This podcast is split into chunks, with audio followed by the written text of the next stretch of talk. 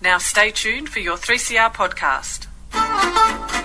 Like some food for thought? Tune in to Radical Philosophy with discussions on freedom, happiness, knowledge, evil, and rational argument. With words from Midgley, Caputi, Adams, Stewart, Wolf, and Hagengruber. Let's get radical about philosophy.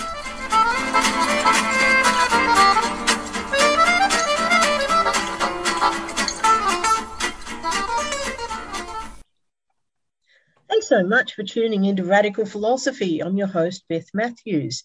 Today on the program, I'm going to be speaking with Associate Professor Imogen Goold and Dr. Cressida Auckland. Welcome to the program. Thank you. Thanks for having us, Beth. Could you give us a little bit of background information about yourselves? Um, shall I go first? So um, I'm Imogen Goold. I'm originally from Tasmania. I studied law and modern history at the University of Tasmania, and then I did my PhD there as well, um, which was about owning body parts and using property law to regulate body parts. Um, I then went on to Monash and did a master's in bioethics. Um, and I worked at the Australian Law Reform Commission as a legal officer for a few years on genetic information privacy. Um, in 2004, I came to Oxford, and I'm now a fellow at St Anne's College and an associate professor in the Faculty of Law. And I work on all sorts of things related to medical law, particularly capacity in children. And my background is also in law. So I started out doing a law degree at the University of Oxford. Um, and then I was so taken with medical law, having studied it in my last year, that I abandoned my aspirations of a career in commercial law and went and did a medical law master's instead at King's College London. And it was during that time really that I became very interested in mental capacity and mental health issues. And so I then went back to Oxford to do a PhD looking at mental capacity and lots of the issues that I think we're going to talk about today. Um, and after that, I moved to the London School of Economics, where I'm associate professor in medical law and look at various issues to do with, with medical law more generally, but also specifically end of life decision making. So, what is mental capacity? So, mental capacity refers to whether or not someone is cognitively, so mentally able to make decisions for themselves. And what, what we mean is decisions about their care, so in a medical context, what treatments they might accept, but it also means their financial and their administrative matters. Now, where someone has mental capacity, we say they've got legal capacity. So if you're able to think about things, you've got that capacity, you're allowed to make decisions that affect you legally. So your decisions are legally binding. You can sign a contract, you can get a mortgage, all sorts of things um, are legally binding on you. Now, different jurisdictions look at capacity slightly differently. In the UK, we have a presumption that people have capacity. So we start from the perspective we think someone is capacitous. And then that presumption, that assumption will be displaced um, if certain things are true. Now, we, if there is some impairment in the way they function, um, then we will say they're not able to make a decision, and various things will happen legally um, in terms of who will then be able to make a decision for them. And the way we think about capacity here is one thing that someone needs to have to have capacity is that they can understand the information that's given to them. So, information about the nature and the consequences of a decision. They also have to be able to retain that information for long enough to be able to make a decision. And they have to be able to use it and weigh it in a process of forming a decision. So it's not just the case they can parrot back information to you, they have to be able to remember it and then use it actively and communicate that decision. So someone might be mentally capacitated in the sense that they can think about things, but they can't communicate it to you. They would be incapacitated in that sense.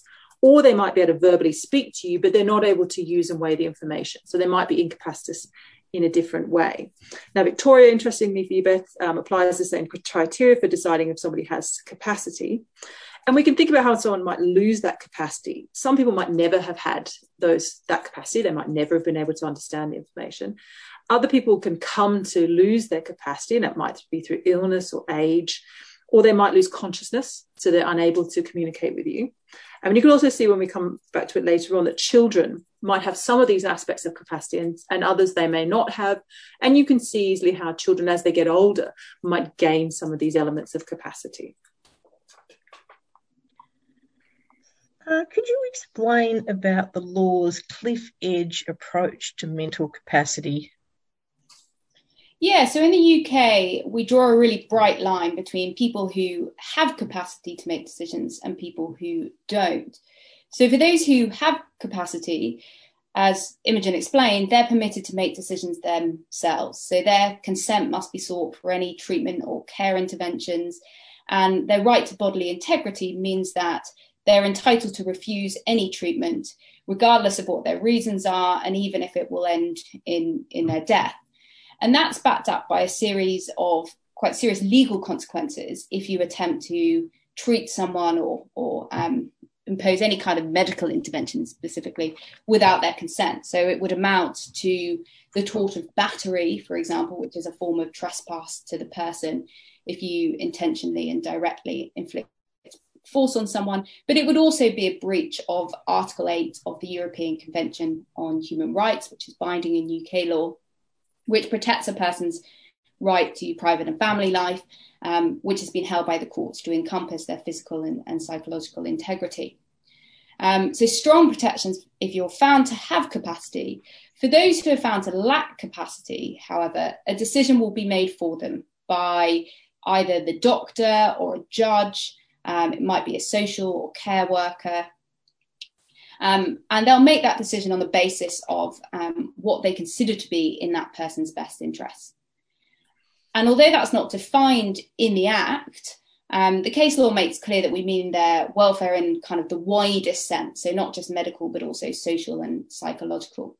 And that decision must take into account their wishes and feelings, but that's just one of the things that a decision maker needs to consider. So there's no obligation on them then to do what the the person wants, and that's why we sometimes talk about it as being a cliff edge, because for those who, if you like, are on top of the cliff edge, autonomy and self determination dominate, whereas for those who sort of fall over the cliff edge, someone else's view of what is best for them will be imposed upon them. Yeah, and I think that, that that's our approach here. But there's other jurisdictions that don't adopt such a sharp line, um, which is interesting. So some have sought to soften this cliff edge. Um, uh, so Victoria is a good example, uh, along with many states in Canada, that instead what they try to do is have a system where they support people who've got a cognitive impairment to make their own decisions. So instead of simply saying you've lost capacity, therefore now the decisions are made for you, what they do is they they see it as well these are people who with sufficient support could be helped to make a decision for themselves. So maybe to help them weigh it. Um, they might say what are you weighed in this way and that way and think about these things sort of support their decision making. Uh, and so as a result there's a number of laws in victoria and people can um, put appoint for themselves a supporter who will assist them with their decision making and then only if with the support they're still unable to make a decision will the decision be made for them. So you've got this this staged approach before you you take the approach that we take here, which is to simply put a decision on top of on top of them. Is there any way a test can distinguish between autonomous and non-autonomous decision making? So this is a really complex question, and it's one of these cases are examples where um, it's very when we try and translate a philosophical concept into a legal framework we lead to certain problems or inconsistencies. So if you look at most of the influential modern accounts of autonomy in the philosophical literature people like harry Frank- frankfurt or gerald dworkin what you see is that for a decision to be autonomous it must be guided by values, beliefs, or desires that are authentic to that person. So simply making a choice is not enough to be autonomous. It, the choice has to, in some way, reflect the person's underlying values or, or priorities. So, in order to make an autonomous choice, the person needs to be able to understand the nature and consequences of the decision, but they also need to be able to evaluate that information in light of their own values, beliefs, and, and desires to reach a decision that in some way reflects their conception of what is good or, or valuable. But translating that philosophical ideal into a legal criteria for a test for capacity is very difficult. So, for a start, I mean, what does it mean to be authentic? And certainly, philosophers have very different ideas about what authenticity demands. Um, of course, it's the case that our values and beliefs about the world are shaped by all sorts of things throughout our life. And how do we distinguish those influences which help to form a, a sense of who we are as a person from those that undermine our capacity. And even if we can, in principle, distinguish um, authentic from inauthentic values or beliefs, how do we devise a legal test that manages to do that consistently and accurately? Because there's obviously a risk from a legal perspective that if you try and empower capacity assessors to decide that someone's belief is inauthentic to them and so can be overridden, um, that's going to give rise to concerns that uh, the test for, capacity could be used as a tool to, to impose paternalistic decisions. So it's, it's one thing from a philosophical perspective to say this is what a truly autonomous decision ought to look like, but it's quite another thing um, to, to try and devise a legal test that, that means that a third party can come in and say of someone else's decision, well, that doesn't meet the standards of authenticity that we would expect. And so that person can't take those decisions for themselves. And it's as a result of these difficulties that at the moment the test for capacity in the UK, but, but elsewhere too, doesn't look at whether or not the, um, the decision reflects authentically held values. So it asks only whether a person's decision making processes are intact in the sense that the person can perform certain cognitive tasks, as Imogen said, understanding, retaining, using, and weighing information. It doesn't ask about what the substance or origins of the person's values and beliefs are, or whether the decision that's reached is, is one that we think is authentic to the person. So I think that's the really big challenge we're trying to, to capture the philosophical notions of autonomy within a within a legal test and a legal framework. Are there any concerns about that approach? Yeah, I mean, the big concern about it is if you apply it too stringently, then you end up with a situation where someone has legal capacity, but they're actually acting on the basis of, of beliefs that are inauthentic um, or inauthentic values or values that m- might be problematic. So, a good example would be someone who is anorexic. In, in one sense, their, their beliefs are authentic in the sense that they genuinely believe them but we might also say that there's internal inconsistencies that they might not want to die but they also might not want to eat. So you have this this internal conflict that you might say is irrational or problematic or disordered.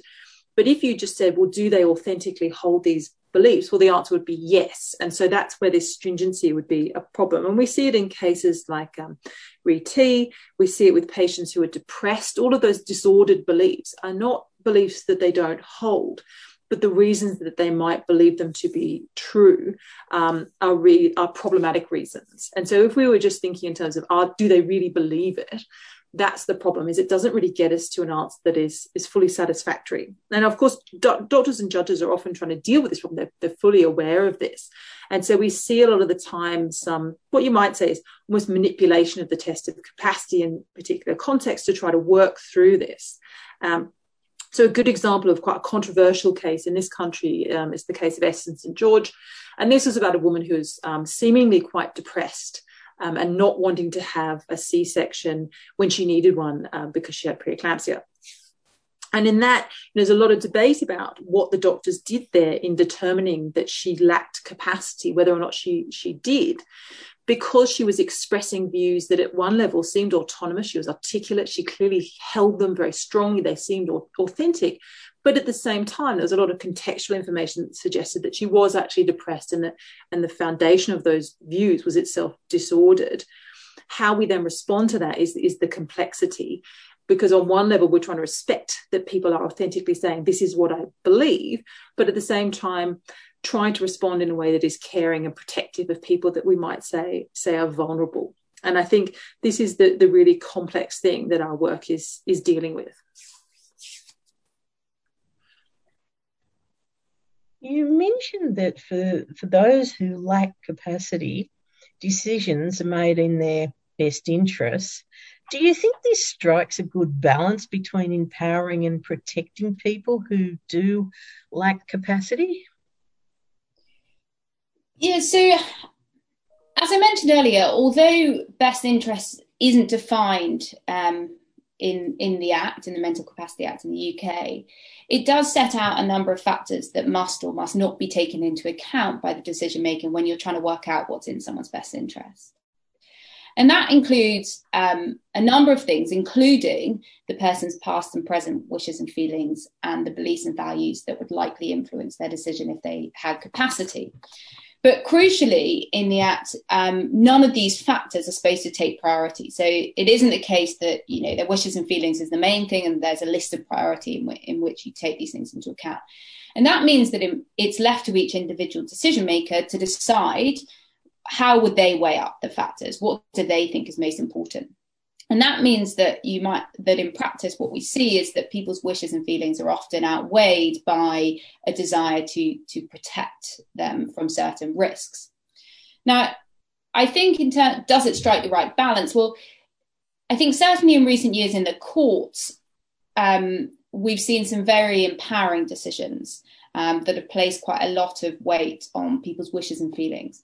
So one case that's been particularly important is a case called Wye Valley and Mr. B. And this was an old man with paranoid schizophrenia who had been had, having auditory hallucinations for many, many years that he could hear the voices of the Virgin Mary and, and of angels. And he devised a whole belief system uh, around these, these voices. And he was clear he didn't belong to a particular religion, but these beliefs were nonetheless very important to him, and they even he even credited them with stopping him from committing theft. And so the issue in this case was whether or not he um, had the capacity to consent to an operation to amputate his foot, which was necessary to save his life, but he was very resistant to. And he was resistant to it because he thought that God, he said that God did not wish for him to have, have the operation. And it's an important decision because in that case the judge decided that although he did lack capacity it was nonetheless in his best interest to respect his wishes. So he explained that his religious beliefs are deeply meaningful to him and the fact that they um, arise from an auditory hallucination doesn't mean that they warrant any less respect that we might think anyone else's religious beliefs do. So that's a, a clear example of where we have had the empowering decisions. The difficulty is really the best interest decisions that are being made on the ground because, unlike the judges, um, doctors and care workers fear the legal consequences of their actions. And they're often faced with really difficult situations um, where people want to do things, people who lack capacity wish to do things that will expose themselves to a risk of harm. And the question is, do we let them do that? Um, and and the problem I think is that given that there's no priority given to people's wishes and feelings, what that means in practice is that it would be almost impossible for a decision to be impugned or challenged on the basis that it didn't give sufficient weight to their wishes and feelings. But if you gave substantial weight to their wishes and feelings, for example, through respecting their refusal of life sustaining treatment, as in Wye Valley, or allowing an old lady with dementia to live at home rather than in a care home, and then that person suffers harm as a result, then the doctors and social workers fear that they might be sued for negligence. So, um, given that, it's not really surprising that all the evidence shows that decisions being on the ground tend to be quite cautious and risk averse and not very empowering for patients um, for patients who lack capacity because the law is framed in this way that gives clinicians greater protection if they go down the more paternalistic, cautious route um, than if they if they try and do what what the patient wants. Are there any changes that you think could be made that would better empower people who lack capacity in decisions about treatment and care? Yeah, so it's it's a very difficult balance to strike because clearly people have been found to lack capacity for a reason. Um, you know, the the point is we don't think that they can make decisions to protect their own interests. But capacity is not an on or off switch for whereby the person's values and beliefs and priorities that have have guided them throughout their whole life suddenly become extinguished. Um, so just because you've been found to lack capacity doesn't mean you don't still have the same beliefs and values as you did before. It's also not the case that because you lack capacity, you also lack awareness of the fact that decisions are being imposed on you. So to force to be forced into a care home, for example, when you want to live at home, or to have your bodily integrity infringed by medical intervention, is no less traumatic for someone who who lacks capacity than it is for anyone else. Um, and so, with that in mind, I personally would like, I think Imogen agrees, she may agree, to see the law amended so as to give the decision makers more leeway to make decisions which prioritize a person's strongly held wishes, even where they may pose a, a risk to the person. And one way of doing that might be through imposing a, a presumption in the act whereby the person's wishes and feelings will define what their best interests are, except where giving effect to them will expose the person to a serious risk of significant harm. So, in any cases where it's not clear that there'll be substantial harm um, by doing what the person wants, we go with that. Now, of course, even then, even when the harms are significant, there will still be occasions where we think that the person's wishes and feelings ought to take precedence, where to do otherwise would involve frustrating deeply and authentically held beliefs. So, so one example that we might use would be if someone had been a Jehovah's Witness throughout their life, a devout Jehovah's Witness who didn't believe in blood transfusions, and then they um, got dementia or they suffered a car accident and they and they um, lost capacity, we might still think that their beliefs ought to be given great weight and that we ought to respect their beliefs and allow them to continue to, to live in accordance with these values and beliefs. And in these situations, um, so so so one solution could be to say, well, we we alter the level of weight we give to people's wishes depending on the strength of of those views. So if it's a deeply held belief that they've held for some time, and we ought to accord it great weight. Um, whereas if they've suddenly decided for some reason one year they don't want to take a flu jab and they can't provide any reasons for that, then we might give it less weight. Um, so those are some some ways that we might want to look at it. But I certainly think it's an area where the law would benefit from being reformed to strike a, a more ethically acceptable balance. And best interests is the same test that applies when making decisions about children. How does making best interest decisions for children differ from adults? So I think that's a that's a really interesting question, following on from what Cressida has been saying, one of the things that's really clear when we deal with adults is that we can often, if they're people who have lost capacity or if they're able to communicate, even if they're not fully capacitous, you can discern what their values are. Now, we all have different values. So you might value having a long life, and I might value having a, I might be happy with a shorter life that's that's got more quality to it. So you might want to hang on for as long as you can, even if you're in pain. And I might want to have a short, shortened lifespan that's pain free, right? So we might make different choices about that. And the way we deal with adults is we let them make those decisions for themselves, right? We let us have subjective approaches to life. You can eat chocolate ice cream, I can eat vanilla ice cream. We just mind our own business and leave each other alone to do that. The, the problem with children when you make best interest decisions for them is you can't often discern what those values were. So you can't do so much what Cressida is saying, where you look to well, what were this person's values? How can I translate those into my decision making about them? Because for very, very young children, they simply probably don't have them. Um, or they're too young to have communicated them to you. So if they're very young, they can't even have told you. If they're older, you might um, have a degree of skepticism about how deeply or strongly or, or, held they are. So, you know, anybody who knows any small children will know that they make all sorts of irrational value decisions, right? So, if you let them eat whatever they like, they eat ice cream all the time. Obviously, that might be valuable to them. It's not good for them. So, you've got this quite a different complexity there. And so, when you're making a best interest decision, essentially, you can't just look at what was valuable to them. You are actually making what are effectively more objective decisions. And sometimes what that can mean is that you're imposing values upon them. And so, one of the things that becomes difficult for decisions about children is you get into conflicts where the courts might have a very different view of what is good for a child from the hospital and from the parents. And that's where these really um, difficult conflicts arise, where the parents think one thing is good for the children and the courts think another thing, or the doctors think another thing is good for the children and that's why these discussions, these, these conflicts are so intractable, is because it's not necessarily the case that either of them is wrong. They simply disagree about what is what is valuable. And that's the question that Chris and I are particularly interested in at the moment is how do we navigate our way through that to decide who ought to be the one whose values um, are the trump and this is why again we you know we we would agree to draw on this idea of significant harm that rather than simply deferring power to to the courts we've argued um, in a range of papers that actually parents are probably more legitimately and better placed to decide what is subjectively valuable for a child.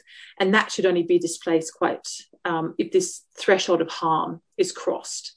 And at the moment in English law, that threshold is very low, and we think it should be higher um, because uh, we think that that is a better way to decide for children than to hand it off to a court that doesn't know the child and is not actually in the situation with the child.